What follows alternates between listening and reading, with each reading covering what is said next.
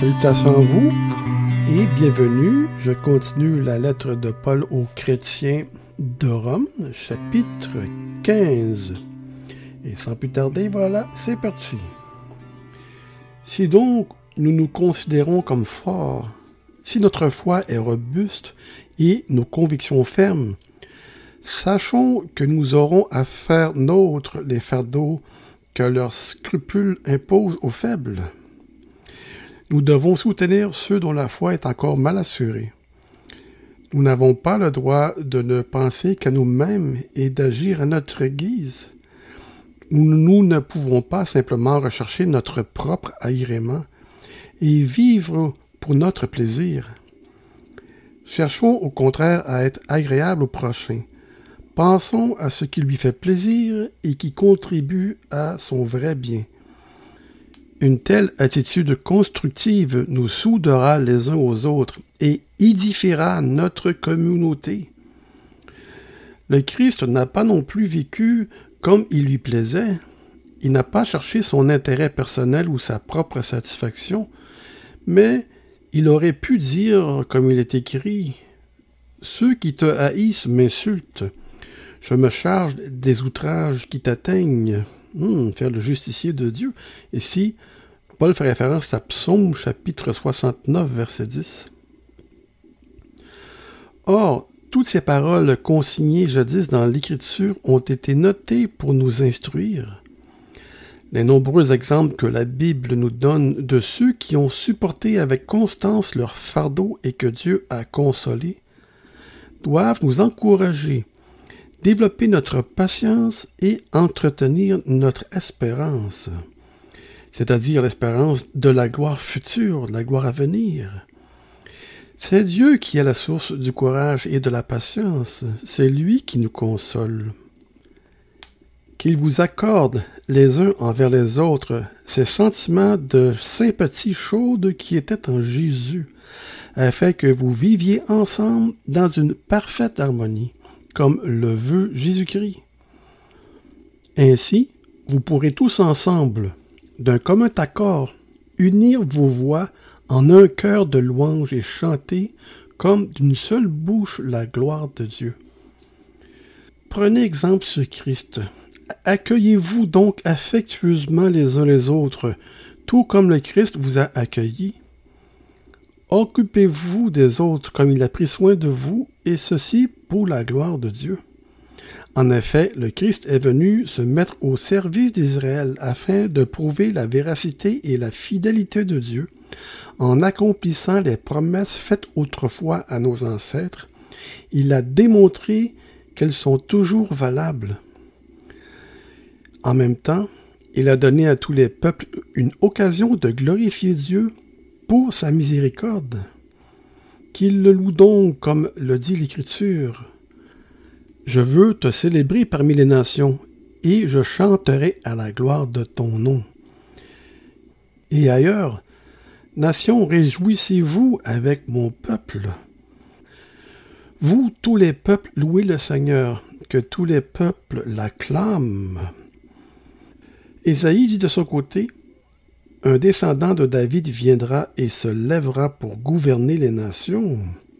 Le verbe se lever signifie aussi ressusciter.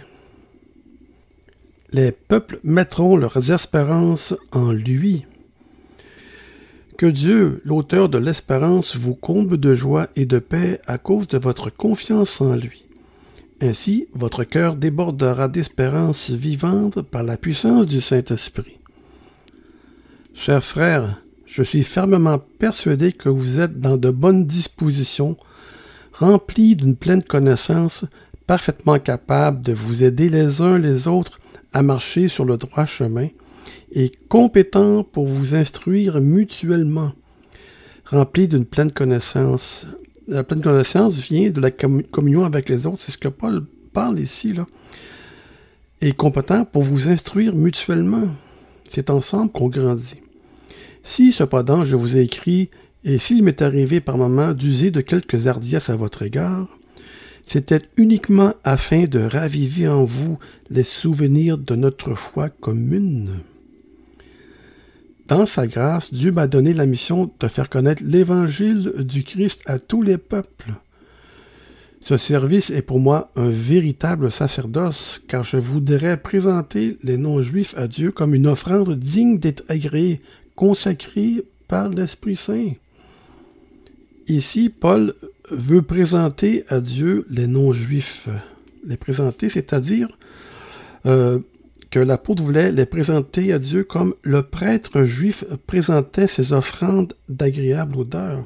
C'est dans ce sens-là que Paul dit qu'il veut offrir les gens, les non-juifs, à Dieu comme une offrande.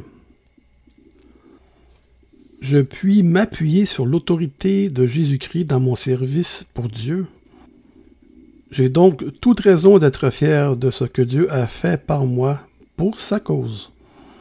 Car je n'aurais plus le courage d'ouvrir la bouche si le Christ n'agissait pas par moi pour conduire les non-juifs à l'obéissance. Je peux bien parler des occasions où Dieu m'a employé pour gagner des hommes d'entre les nations par mes paroles et mes actes, par des miracles et des signes convaincants. Oui, tout cela je le dois à la puissance du Saint-Esprit. C'est ainsi que j'ai proclamé sans réserve la bonne nouvelle du Christ depuis Jérusalem et ses environs, en rayonnant en tous sens jusqu'en Lilyrée. L'Illyrie, L'Illyrie, c'est une province romane au nord-ouest de la Macédoine, qui correspondait à peu près à l'ancienne Yougoslavie. J'ai pleinement accompli l'œuvre du Christ, remplissant toutes ces contrées de son évangile. Paul n'a en fait annoncé l'évangile que dans des villes principales de ces contrées, mais ses disciples se sont chargés de le répandre autour d'eux dans les campagnes et je me suis fait un point d'honneur d'évangéliser seulement là où le nom du Christ n'était pas encore connu. L'apôtre étant par vocation un pionnier ne voulait pas construire sur des fondations posées par un autre serviteur de Dieu, c'est-à-dire continuer l'œuvre d'un autre apôtre. Cela ne signifie pas que d'autres ne puissent pas être appelés à continuer une œuvre qui n'ont pas commencé. Paul ici, m'inspirant de cette parole de l'Écriture, ceux à qui l'on n'avait rien dit de lui doivent le voir, et ceux qui n'ont pas encore entendu parler de lui doivent apprendre à le connaître. C'est la raison qui m'a empêché à maintes reprises d'aller chez vous. Paul était trop occupé à aller évangéliser dans d'autres contrées. Mais à présent, Paul dit, je n'ai plus rien à faire dans ces contrées. Et comme j'ai depuis plusieurs années le vif désir de venir vous voir, je puis enfin mettre ce projet à exécution. La Paul ici dit qu'il pense se rendre en Espagne et vous voir en passant. Je compte sur vous pour me mettre sur le chemin de ce pays. Il est possible qu'après sa première captivité à Rome, Paul soit effectivement parti pour l'Espagne. C'est ce que semblent confirmer les fragments trouvés à Muratori. Donc je reprends ici, je compte sur vous pour me mettre sur le chemin de ce pays, l'Espagne. Peut-être même quelques-uns de vous m'accompagneront-ils. Mais avant de continuer ma route, j'espère passer quelques bons moments en votre compagnie. Maintenant, je vais à Jérusalem au nom des églises d'ici pour y rendre service aux chrétiens. En effet, les communautés de la Macédoine et de l'Achaïe ont décidé d'organiser une collecte en faveur des chrétiens pauvres de l'Église de Jérusalem. Lorsque j'aurai rempli ma mission et remis au destinataire le produit de ma collecte, je prendrai le chemin de l'Espagne en passant par chez vous. Je sais que cette visite si longtemps projetée, si elle se réalise, sera une source d'enrichissement spirituel, car je viendrai chargé de toute la richesse des bénédictions du Christ. Je vous prie, mes frères, au nom de notre Seigneur Jésus-Christ et de l'amour par lequel le Saint-Esprit nous unit, soyez mes alliés dans le combat que je soutiens. Luttez avec moi en priant Dieu que j'échappe aux incrédules de la Judée et que les dons que je porte maintenant à Jérusalem soient bien, accueillis par les fidèles, qu'ils comprennent le sens de ma mission auprès d'eux et que je les réjouisse. Paul dit qu'après cela, si telle est la volonté de Dieu, je viendrai chez vous le cœur joyeux, et s'il plaît à Dieu, je goûterai quelques repos au milieu de vous. Que le Dieu qui donne la paix soit avec vous. Amen. Je vais continuer au chapitre 16, mais j'irai parce que les premiers versets jusqu'au verset 16, c'est des salutations. Mais à partir du verset 17, il y a des choses intéressantes. Je vous engage instamment, chers frères, à vous méfier de ceux qui créent des difficultés dans les assemblées. Prenez garde à ceux qui aiment discuter et mettent en doute ce que vous avez appris du Christ. En s'écartant de l'enseignement reçu, ils sèment la division et des querelles sur leur chemin. Évitez-les, éloignez-vous d'eux, car des gens de cette sorte ne sont pas de vrais serviteurs du Christ, notre Seigneur. Ils sont centrés sur eux-mêmes, des gens centrés sur eux-mêmes qui sont esclaves de leurs désirs, cherchant à faire bonne chère à vos dépens. Ça veut dire littéralement, ils servent leur ventre. On peut aussi comprendre que les judaïsants qui exigeaient le respect des prescriptions alimentaires comme condition du salut, par exemple, étaient en fait au service de leur propre ventre. Il y avait des, judaïsants dans l'église de Rome comme dans toutes les autres églises, parce que oui, le christianisme vient du judaïsme, mais le judaïsme était fortement ancré chez eux. Donc il y avait des, forts courants pour ramener les chrétiens dans le judaïsme, dans le légalisme de la loi. Même jusque dans nos jours, il y a des légalistes qui voudraient nous faire retomber sur la loi judaïque. Il faut leur résister, comme dit l'apôtre Paul. Et Paul élabore davantage ici. Par de pieux propos, des paroles flatteuses et des discours éloquents, il cherche à séduire les chrétiens inexpérimentés, jetant le trouble dans les cœurs simples. Tous savent par contre que vous obéissez au Christ. Le renom de votre fidélité à la vérité s'est répandu au loin, et cela me remplit de joie.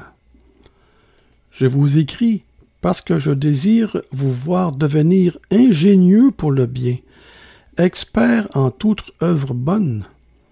Restez prudent. Gardez-vous du moindre contact avec le mal, évitant tout ce qui pourrait vous entraîner à une mauvaise action. Le Dieu de paix ne tardera pas à écraser Satan sous vos pieds. Que la grâce de notre Seigneur Jésus-Christ soit avec vous. Et Paul termine par d'autres salutations. Et je passe euh, au verset 25 pour terminer cette merveilleuse euh, série sur la lettre de Paul aux chrétiens de Rome, mais qui s'adresse aussi à tous les chrétiens parce que ce texte-là est intemporel et bon pour toutes les époques. Béni soit Dieu qui a le pouvoir de vous fortifier et d'affermir en vous tout ce que vous avez entendu par mon évangile et par la prédication de Jésus-Christ. En lui nous est révélé le mystère de Dieu tenu secret dans les temps anciens, après avoir été durant de longs siècles enveloppé de silence. Il est à présent dévoilé sur ordre du Dieu éternel, conformément aux prédications des prophètes, et porté à la connaissance de tous les peuples, afin qu'ils soient amenés à se confier en Dieu et à lui obéir. À ce Dieu qui seul possède toute sagesse soit la gloire par Jésus-Christ d'éternité en éternité. Amen. Voilà ce qui complète cette série sur la lettre de Paul aux chrétiens de Rome, qui en fin de compte, c'est la lettre de tous les chrétiens, euh, car cette lettre-là est vraiment valable pour tous les chrétiens de toutes les époques, même à nous aujourd'hui je vous encourage à vous procurer euh, le Nouveau Testament de la parole vivante et de relire à tête reposée, méditer, regarder les notes en bas de page. Vous allez voir que c'est du bonbon. Je vous dis soyez tous bénis et à la prochaine.